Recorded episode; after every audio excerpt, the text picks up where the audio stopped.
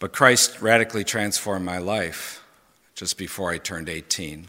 I was raised in the inner city of Detroit. Where I grew up, I was a minority, and I was living a life of crime and drugs, stealing cars, burning down buildings, fighting other gangs.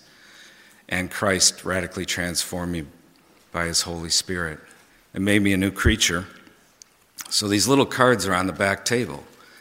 I got this website called how jesus changed my life dot com. Now you thought that would already be gone, right? Somebody would have had that one, but nope. two dollars and ninety-nine cents, I got that U R L. And so my testimony is on there, if you would like to read it. It's about twenty-three pages long, and also what Christ did in my mom's life, because she was the one who brought Christ and Christianity to our home.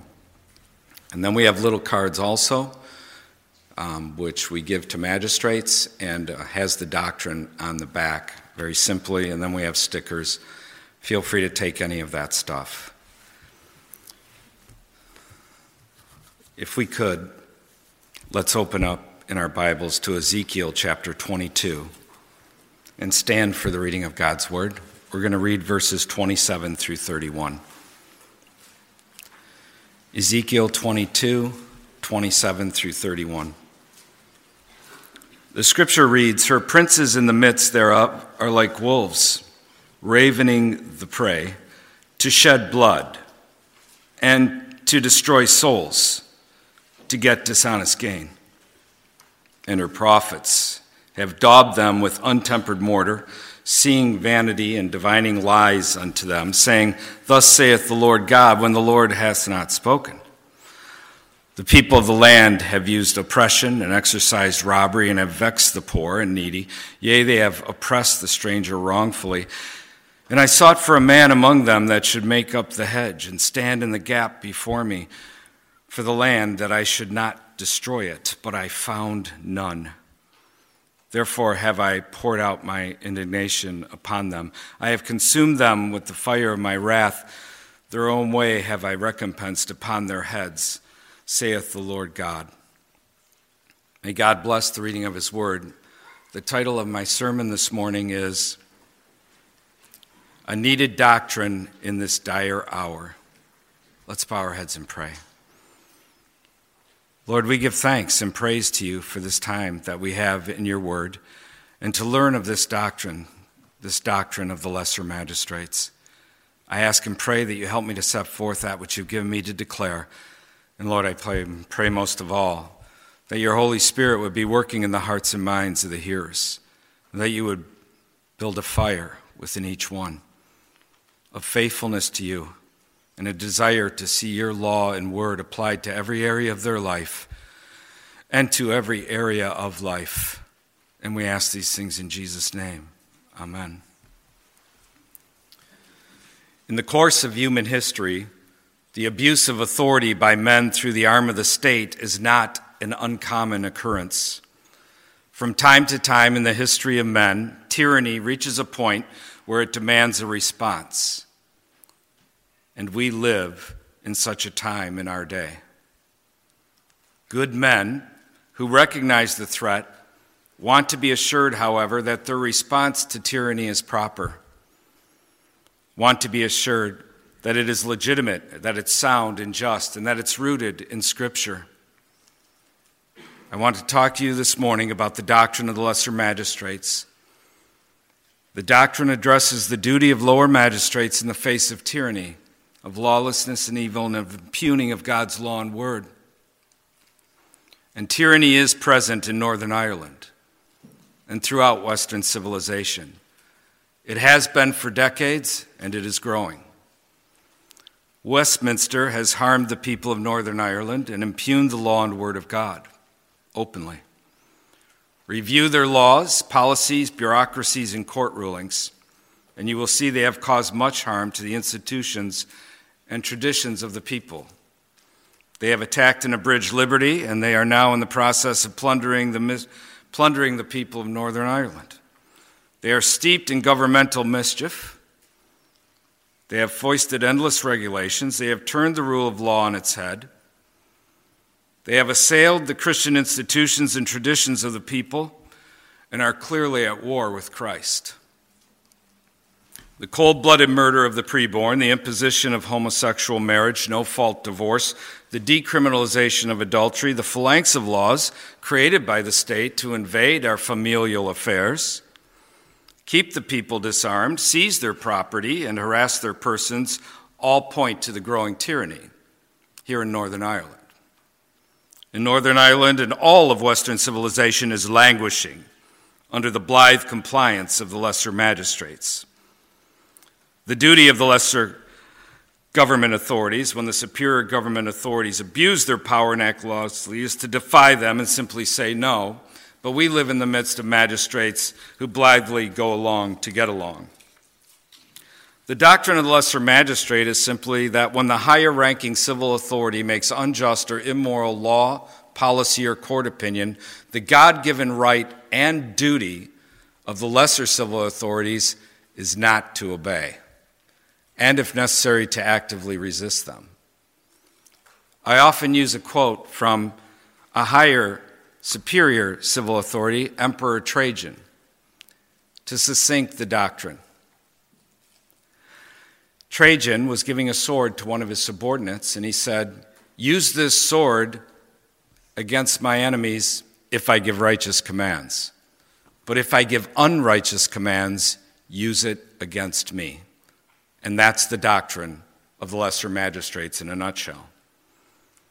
Understand, when the superior civil authorities behave lawlessly, the duty of the lesser authorities is not blithe compliance, rather it's what we call interposition. To stand in interposition between the tyrant superior civil authority and the people they represent in their jurisdiction. We call it a doctrine because it was a doctrine first formalized by Christian men in fifteen fifty in Magdeburg, Germany.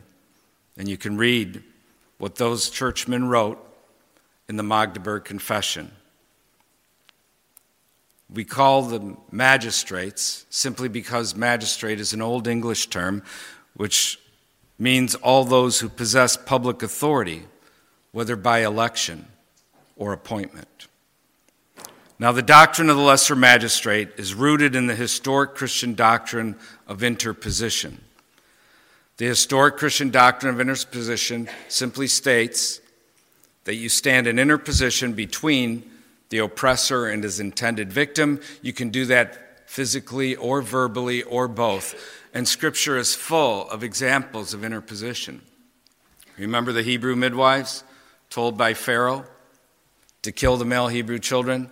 They interposed for those babies and did not allow them to be killed, and God blessed them for it. Remember the story of Saul's dopey edict? His son Jonathan starts a battle with the Philistines. Saul joins in, makes his dopey decree that no one can eat anything till the battle's over. Jonathan doesn't hear about it, eats a little honey. After the battle's over, Saul's going to kill his own son, his own boy. But it said, all of Israel rose up and said, not one hair shall be touched on the head of him who brought Israel such a great victory today. The people themselves interposed on behalf of Jonathan. When it comes to the interposition of the lesser magistrate, he interposes for the people as a whole, placing himself between the unjust laws and decrees of the higher authority and the people within his jurisdiction. Daniel did this.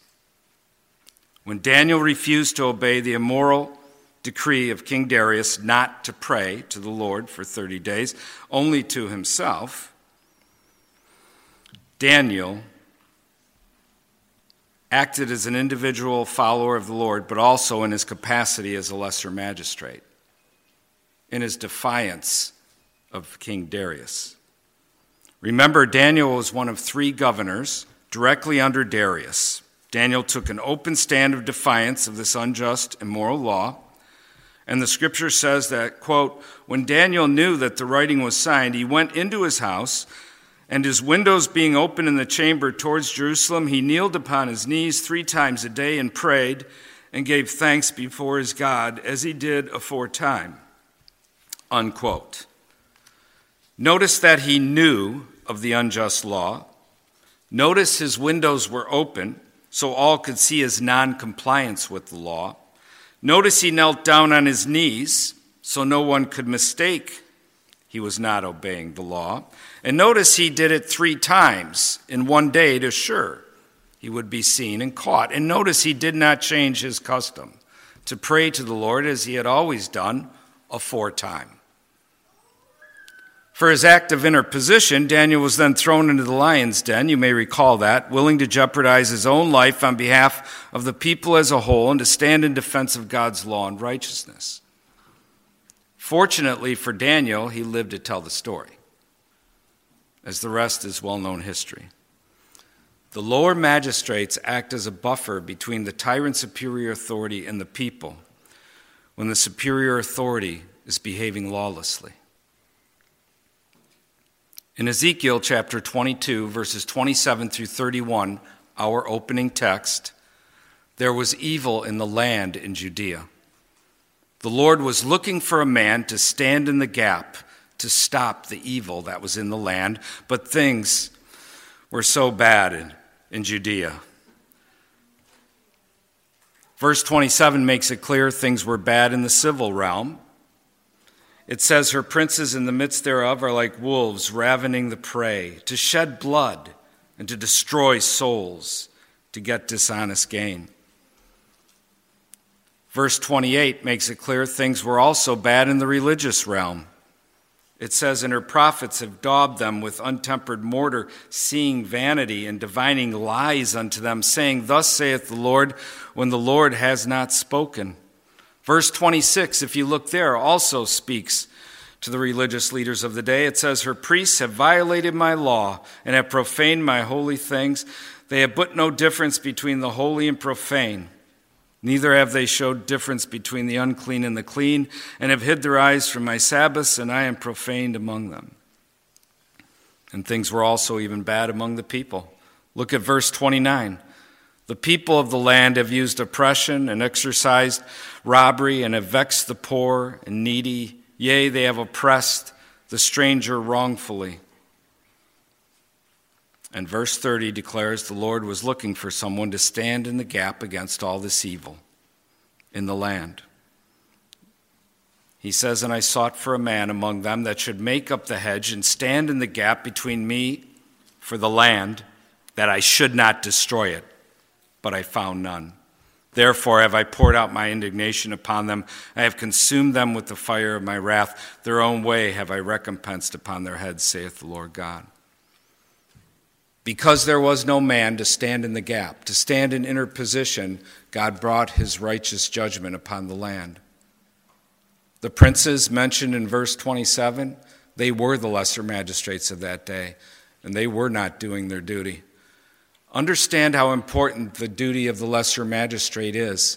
Their interposition against the tyrant, lawless, superior civil authority can actually abate the just judgment of God when there's evil in the land. And we as people must demand it of them.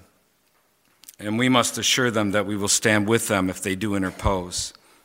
Understand God is the ultimate authority. The Bible says plainly, the Most High ruleth in the kingdom of men, Daniel four seventeen. He gave his law at Sinai. The very first decree is, thou shalt have no other gods before me, Exodus twenty, verse three. He created us and thus knows best how we are to be governed. God is the ultimate lawgiver, according to James four twelve, and the ruler, according to First Timothy six fifteen. He has established four governments.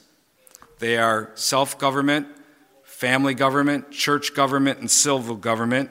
Each has its own role, function, and limits. If one invades the jurisdiction of the other, chaos ensues in society.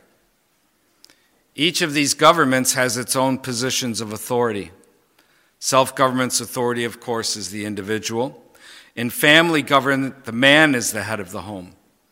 His wife acts as his co-regent, and both have authority over their children and property.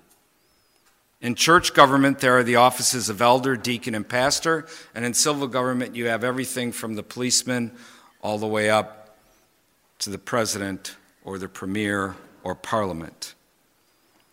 The authority an individual possesses in any one of these four realms of government is what we call delegated authority. In other words, the authority that they possess is given to them of God, therefore they have a duty to govern according to his rule. Hence, civil government's power is not unlimited, nor is its rule to be autonomous. Men need to understand that the state is not God. They do not get to rule by mere fiat. They do not get to just make up law as they go. The authority civil government possesses is delegated authority from God. Romans thirteen, the first verse, declares in part, quote, "There is no power but of God. The powers that be are ordained of God," unquote. Hence, the authority that the state possesses is delegated from God, and as such, they have a duty to govern in conformity with his rule. They are not to make law which contradicts his law or exceeds the limits of their authority. Romans thirteen plainly declares the civil authorities to be the servants or ministers of God. In verse four, they are plainly called, quote, "the minister of God," unquote. It is noteworthy that Paul uses the Greek word diakonos there in verse four, which means a common servant or minister, yet in verse six, as he continues to speak of the civil magistrates as, quote-unquote, God's ministers, Paul uses the Greek word there, liturgoi, which also means servant or minister, but in the Roman world was plainly a religious term used to speak of work done to promote the social order and service of the divine state. Remember, the emperors thought they were God. Paul is making clear here that the civil magistrate is the servant or minister not of the divine state, but of the divine creator, God himself, and therefore they have a duty to govern according to his rule. They are, as it says in verse three, to punish those who do evil and reward those who do good. They are not to make law or policy which contradicts his moral law or his word. And if the higher authority makes unjust or immoral law, the lesser authorities have a duty not to sustain his rebellion against God by obeying the unjust law. Rather, they have the duty to use their authority to resist his unjust or immoral decrees, and thus remind the higher authority that their authority has limits. It's a goodness to the tyrant to understand his authority has limits, and it's good for society to understand that their authority has limits. When they impugn the law and word of God, they are to be resisted. John of Salisbury, in his monumental work, Polycraticus, written in eleven fifty-nine A D, taught that the state's authority was delegated authority. He wrote this, listen to me now, quote, "All power or authority is from the Lord God. The power which the prince has is therefore from God, for the power of God is never lost nor severed from him, but he merely exercises it through a subordinate hand," unquote. The state's authority is not autonomous nor unlimited because it is delegated to them of God. Citizens are not bound to give unlimited obedience to the civil government. They are not. If you go to our website, defy tyrants dot com, we have there an appendix in my book called Romans thirteen, on Romans thirteen. You can read it there without even getting the book, and you can share it on social media with family, friends, fellow Christians, pastors, because the idea that we are always to obey the civil authorities is not found in the Word of God. And that's another sermon. So citizens are not bound to give unlimited obedience to the civil government, nor are lower magistrates to give unlimited obedience to the higher authorities.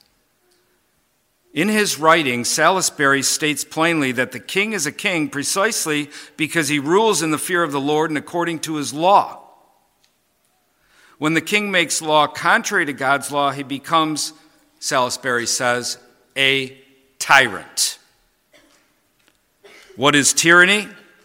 Salisbury wrote, quote, "For tyranny is abuse of power entrusted by God to man," unquote. And what did Salisbury say should be the response of lower magistrates when the higher authority makes unjust or immoral laws, laws contrary to the law of God or which exceed the limits of their authority? He said this, quote, "Loyal shoulders should sustain the power of the ruler so long as it is exercised in subjection to God and follows his ordinances. But if it resists and opposes the divine commandments and wishes to make me share in its war against God, then with unrestrained voice I answer back that God must be preferred before any man on earth." The lower magistrate is to stand in interposition. He is to stand in defiance to stop the evil and remind the higher authority that their authority has limits. You must understand, for nearly fifteen hundred years, Western civilization viewed the law of God as the objective standard by which the laws of men and the governments of men were judged. All men and all governments of men were accountable to the law of God. This was Western man's view for well over fifteen hundred years. It was the objective standard to determine whether law was just or unjust, good or bad. If law was made contradicting God's law, it was repudiated as no law at all. It was to be resisted, not blithely obeyed. William Blackstone, who lived from seventeen twenty-three to seventeen eighty, was a British jurist who wrote a four-volume work entitled Commentaries on the Laws of England, seventeen sixty-six. Blackstone referred to God's law as, quote, "those superior laws," unquote, and stated that, quote, "upon these two foundations, the law of nature and the law of revelation," talking about God's written law, "depend all human laws. That is to say, no human laws should be suffered to contradict these," unquote. And we know he was speaking of the law of God as found in Holy Scripture because he went on to write this, quote, "It, the law of God, is binding over all the globe in all countries and at all times. No human laws are of any validity if contrary to this, and such of them as are valid derive all their force and all their authority immediately or immediately from this original. The doctrines thus delivered we call the revealed or divine law, and they are found only in the Holy Scriptures," unquote. Western man believed this.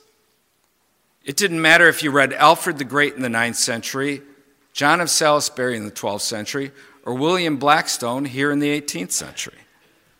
They all pointed to the moral law of God as the objective standard by which the laws of men were judged. If law made by the governments of men were contrary to the law of God, they were considered no law at all and were to be resisted. This did not mean that things were perfect, because anything that man's involved in is never perfect. But what it did mean was that we had this standard to which men could point and call men to repentance and to repair and to reform when the governments of men were acting lawlessly. That's how important the law of God is to nations. Now that Northern Ireland and all of Western civilization has thrown God's law under the bus, and the objective standard has been removed, we now live in a statist hell. The state is free to make up law from mere whim, out of thin air. Good is now evil, and evil is now good. And have you noticed? You live in an insane asylum now.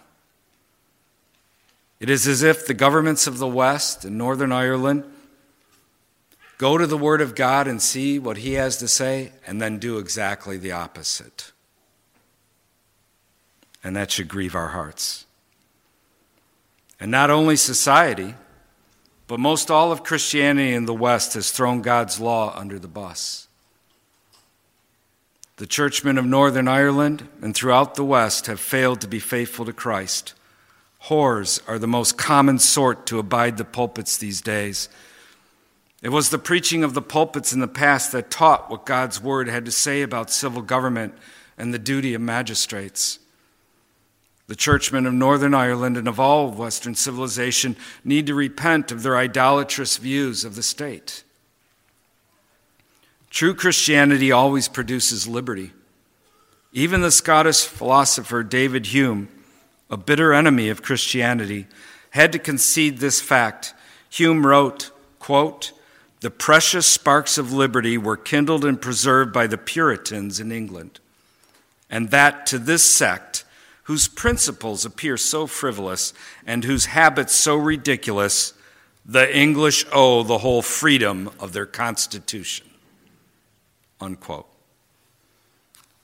And understand, it is precisely because God's law has been spurned by society and the church that you are watching Western civilization crumble before your eyes. This is the linchpin of the doctrine. I have many libertarian friends who love my book on the doctrine of the lesser magistrate, but they hate my chapter on God's law being the objective standard. They hate it. And I always respond to them the same way. I say to them, well, if God's law isn't the objective standard, then who or what is? You? Me? The Supreme Court? Parliament?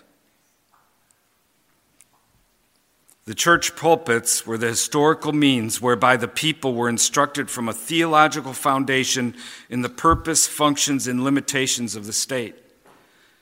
When a citizen's review of the state is theologically driven, the state can no longer get away with doing whatever just tickles its fancy. This is because an informed citizenry, one which recognizes divine law, is vigilant and will not tolerate abuse or tyranny.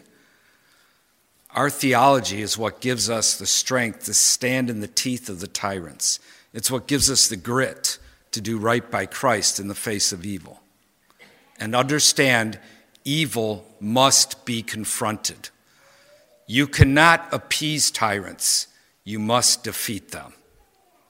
If you try to accommodate them, you're just helping them have the convenience of building the next plank of their tyranny. You cannot appease them. You must defeat them, and you must call them to repentance. If citizenry does not know the purpose and limitations of the state, then the civil government can misuse its power because the citizenry is unable to measure when something improper is occurring.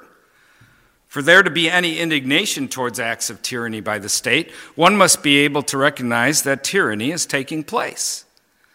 And the law of God shows us that tyranny is taking place. Because of the silence of the pulpits, the people are ignorant.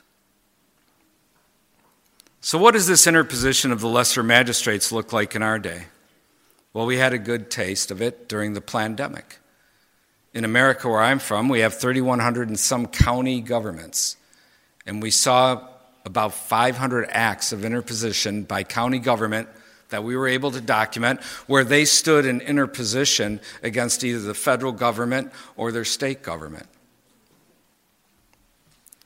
Understand how important it is also for you to stand as an individual when evil's in the land. I never wore a mask. I didn't fly for twenty-seven months because I didn't want to end up in federal prison because I wouldn't abide that wearing of a mask. I was only thrown out of four places all in all. Everywhere you go, you didn't. Everyone else had a mask. You were the only one who didn't have it. The last store I was thrown out of was called Best Buy. It's an electronics store in our country. I walked in with my fifteen-year-old daughter, and there were two young men there, the mask guards, and they said, "Sir, you have to have a mask in order to shop here." And I looked at him and I said, "Well, we don't wear masks." And he said, "Oh, then we have just the thing for you." And he points down to this card table, and I look at it, and here's a table full of face shields. And I looked at that, and I looked at the young man, and I said, "If you think I'm going to walk around your store with that on my face, like Jojo the circus monkey, you're living in a fantasy land." And the look on his face was priceless. You could tell he never saw that before, never heard that before. We ended up in a five-minute discussion, which ended with me informing him once again to tell his manager that Matt Chuela would never spend another dime at Best Buy, even after you get rid of your dopey mask mandate. I won't be back. You have to understand, tyranny is built plank by plank. Look at the Jews of old. The very first law that was made regarding them was you could not sit on a public park bench. And the Jews thought, well, it's just a park bench. You know, it's just a mask. And they went along with it. Then they couldn't go to theater. And then on down the road. Till finally they ended up at the train station with the boxcars. You have to understand tyranny is built plank by plank, and that's why you must stop it immediately. When people told me, Matt, it's just a mask, I responded and said, no, it's evil. It's part of a grand plan of evil. And you must take a stand. Let me give you one example of the interposition of the lesser magistrates in our country. Madison County, Illinois. In May of twenty twenty, our governors were all acting like little emperors and popes, making decrees every other day, very draconian. And in May of twenty twenty, the governor of Illinois, his name's Pritzker, and he is a tyrant dog, declared his latest decree, and it was this: no businessman anywhere in the state can open their business now until I say you can open your business. And now if you open your business before I say you can open your business, you'll be arrested and charged with a crime. And the very next day, in a state with one hundred two counties, only one county gathered their county board together, and they put out their own decree. And their decree declared our businessmen are free to reopen now.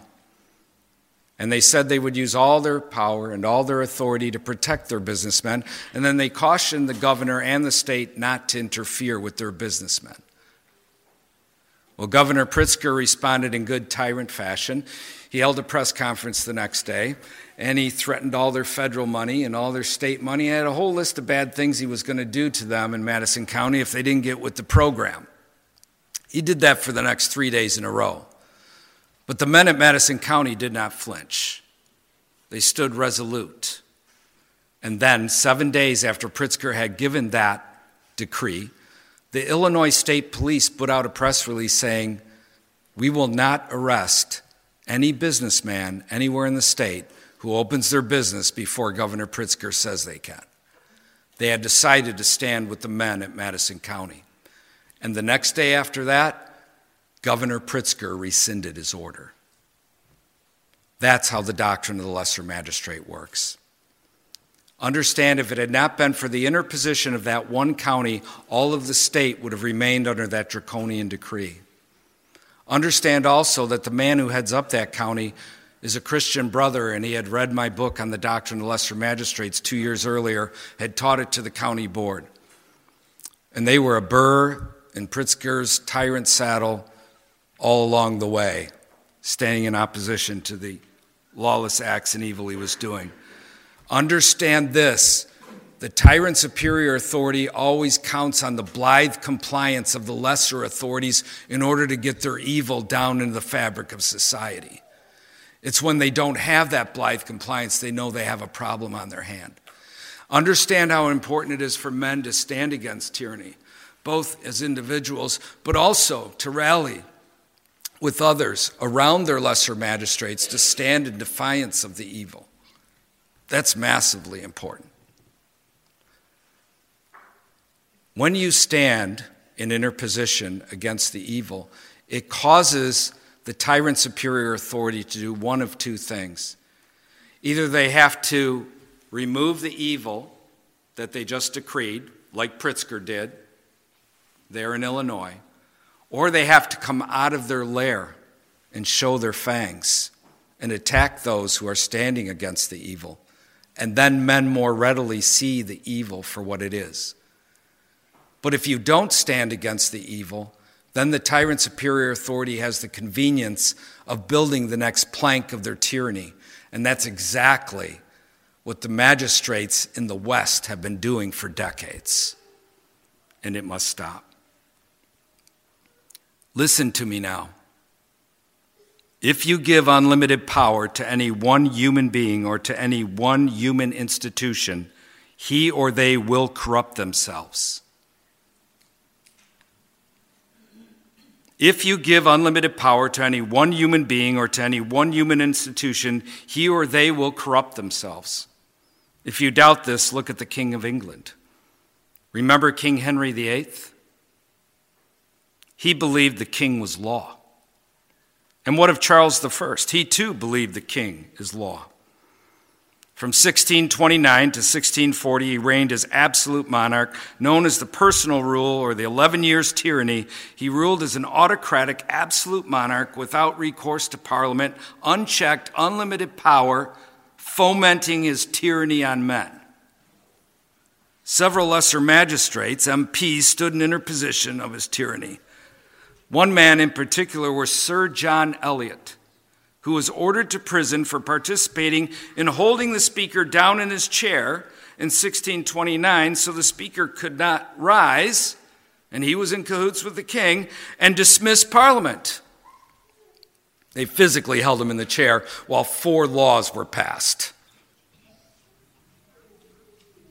King Charles demanded an oath of submission from this lesser magistrate. John Eliot refused, and Charles had him put in the worst of conditions there in the tower. He spent nearly the last three years of his life there in prison till he died of tuberculosis. That's the inner... They hazard their lives when they stand against it, and that's why you must rally with them. And you must assure them that you will stand with them, four square, with your person, with your property, with your prayers, both publicly and privately. Suetonius said that when the lesser authority resists the superior authority, he grabs the wolf by the ears. In other words, he's put himself in a particular place of danger. And the role of the people is to demand of their lesser authorities to stop the evil and to assure them they will stand foursquare with them if they do their duty in interposition. Understand, when you confront tyranny, there will be a conflict and some men will suffer. Right now in my country, we have an evil government. They are wicked, and they have been wicked for decades. Right now, just two and a half weeks ago, a man was arrested from my neighborhood for being part of the event of January sixth, twenty twenty-one, facing fourteen years in prison. A friend of mine just was put in federal prison, wife, four small children, this past week, October fourth. Sentenced to a year in federal prison, a year at probation, thousands of dollars to the federal government. He walked into the Capitol that day, dressed up as a Continental soldier. They have him on video the whole time, never touched anything, never did anything, and walked out. The regime are the insurrectionists. They then accuse the good people of being the insurrectionists. And men are suffering. They're sitting in prison. Right now we have twenty-three Christians who are looking up to thirty at up to thirty-two years in federal prison for peacefully, prayerfully interposing at the door of an abortion clinic. thirty-two years in federal prison. All because the Department of Justice wants their pound of flesh because of what happened with the Dobbs ruling. But realize this, because of John Eliot's interposition and suffering, that is what pushed Cromwell and others to act. And Cromwell and Parliament were able to end the divine right of kings. They were able to end the king is law and replace it with the law is king. And now Westminster thinks they are law. They have spurned the law of God with their murder of the preborn and their filth of homosex. And now, men of Northern Ireland, you must remind Westminster that the law is king, not them. You must rally to your lesser magistrates and demand their interposition.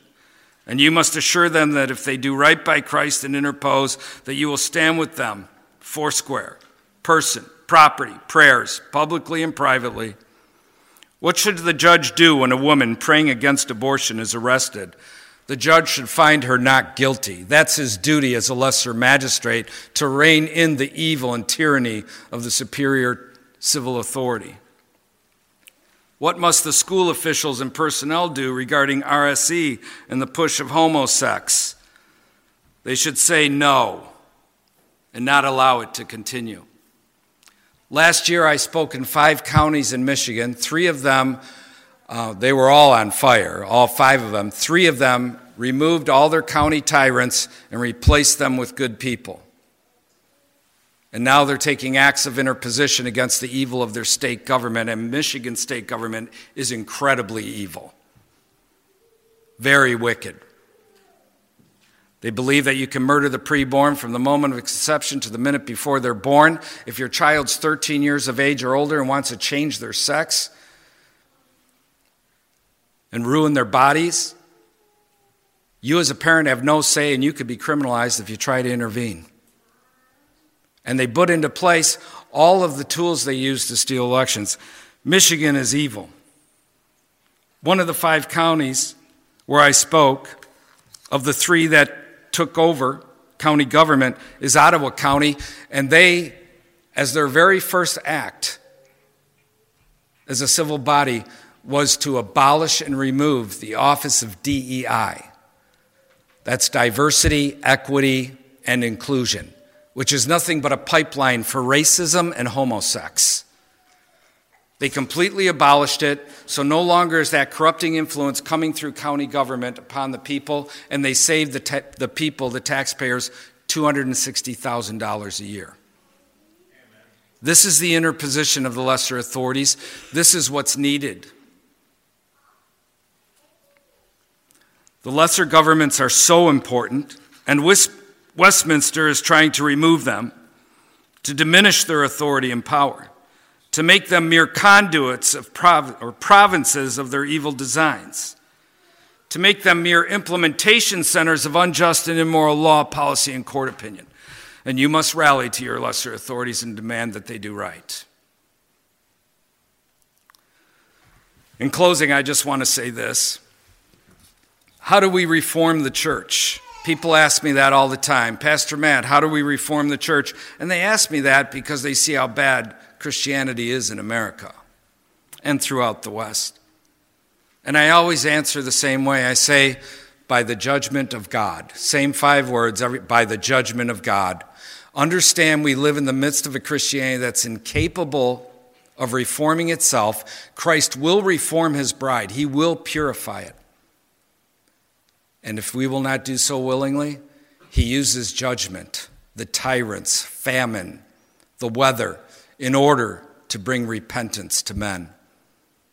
And his judgment is a goodness, and it's a mercy upon us. The scripture reads that judgment begins in the house of the Lord. Amen?